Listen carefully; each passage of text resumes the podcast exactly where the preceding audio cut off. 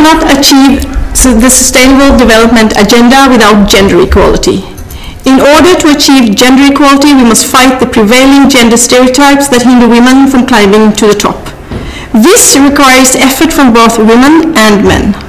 Our guest on Arne Talks podcast is here to discuss his views on gender discrimination and the measures we must take to achieve gender equality. Our guest for today is what we would describe as a male ally, a man who will advocate for women even when there are no women in the room. The president of the Storting, Masud Gharahkhani, was elected in November and one of his most important issues has been equality and democracy, and especially the fight against slander. Masud Gharahkhani was elected president of the Storting in November 2021. As president, Gharahkhani is formally the country's second highest ranked person after the king. Welcome to the Arne Talks podcast, Gharahkhani. Thank you. As someone with multicultural background, what would you say are the most obvious ways in which Scandinavia differs from other countries in terms of gender equality? I think uh, Scandinavian and Nordic countries they have the same values, and that's democracy, that's gender equality, freedom of speech. And unfortunately, uh, during the pandemic, uh, we have had a setback in democracy in many parts of the world, but not in the Nordic countries. And when I receive uh, guests to the parliament uh, from other countries, or I visit other countries, many say to me, say to me that we think Norway is a rich country because of oil. And of course, oil is important. But the main reason that we are a successful country is that we have a welfare system. And in that welfare system, gender equality is important. That you have both women and men a part of that labor force. So our income is the human capital. And a big part of that have been our fight for gender equality. Yeah, and I think that's such a good point you raised here, uh, Gharahkhani, that Norway has in place policies that makes it possible for women to take part in the workforce. But despite being at the forefront of egalitarian policy, females in Norway represent a meager portion of leaders in the private sector. Why do you think that is the case? I think it's lack of understanding that diversity is good. It's diversity is good for your organization, and diversity is good for business. And uh, we need more awareness about this, and I'm glad to be a part of your campaign. No, uh, we are very honored here as well to have you both in the campaign and also having you here with us live today. You and one of the founders of Arne-kampanjen, Jannicke Olsen, made, made headlines all over Norway on March 8th. I had really challenges going through, I was like, Jannicke, you were here, Jannicke, you were here, and come on! and Masud Gharahkhani is really everywhere.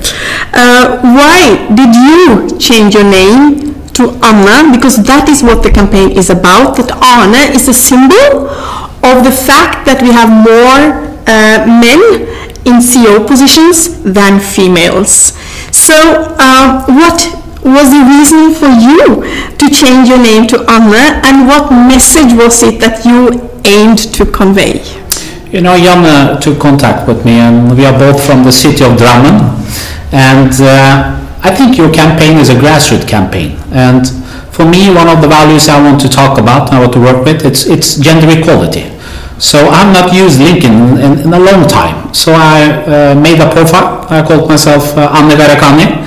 And I'm glad to be a small part of an important campaign to make sure that women and diversity is an important part of all our society. Both the CEOs of the big companies in Norway and other part of the Norwegian society. I have to congratulate you on your debut. Um, what an amazing debut you made on LinkedIn. Come on, I mean, I don't think there's many persons, I mean, in Norway who can even um, brag about your entry at LinkedIn being in every news outlet in Norway.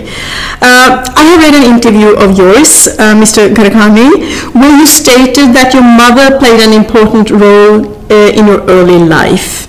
I would like you to elaborate on this. What is it that she taught you? My mother taught me a lot of things. She's an important role model in my life. And to understand both my mother and me, you have to understand our background. Uh, we are born in Iran, and uh, one of the big heroes in my life is my grandfather. he was a working class hero in many ways. Uh, he worked in the railway system in Iran during the Shah, building railway. And uh, uh, he was a child uh, that only had a mother. Uh, his father was not around. So when he got to be a parent and had a lot of daughters in Iran at that time, it was usually like this, that the women, when they turned 18 years old, to get their independent, they should marry. For him, it was important that my mother and uh, my mother's sister got the education, that they got to be independent and self. And when my mother, after a while, got married and, and we came to Norway, you know, she started in this country uh, working in the kindergarten, and uh, after a while, she got education. She's a teacher now. And uh, everybody knows that my mother is the boss in, in our family. And that's how I've been raised up. And uh, so for me uh, gender equality has always been a part of my life. And, and my, my mother is an important role model in my life. That's so beautiful. Both the story of your grandfather who actually wanted his daughters to all have education, and also the fact that you see uh, how important it is for women to both have education and to join the workforce. Um, and the fact is, we cannot achieve gender equality without the cooperation between both sexes. Your grandfather was a great example of this. Uh, and the fact that you stated that your mother was the boss, uh, that itself also conveys some kind of respect uh, that you really learn at a very early stage to respect uh, your mother as a female. What do you think men can do now to mitigate the challenges women face in the workforce? Is to support and talk about the important values Norway is built on. And that's, uh, of course, gender equality. And that's a big part of uh, Norway being a successful country, that we have a welfare system that makes us uh, a country that we can take care of each other. Uh, and I think it's important to support women and make sure that we get more women empowerment in many areas of our society.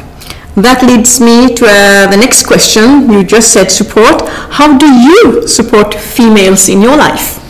Well, I uh, always say, I believe in you and you have to believe in yourself. Uh, make the choices you want to do. Make your dreams come true.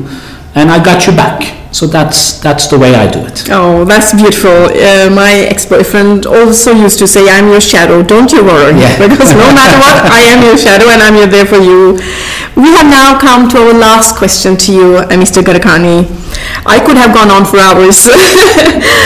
do you have any advice for young and ambitious women? Just do it. Just do it. We need you and we need diversity and we need men that understands that gender equality is an important part of the Norwegian society. Mm. And I know it's a lot of men that understand that. So thank you for me being a part of your campaign and uh, we need more women empowerment in every area in our society. Thank you so much for your final words and a big thank you for being guest on Honor podcast. And uh, we can we are so happy that we have um, have men like you who are true allies. Thank you very much once again.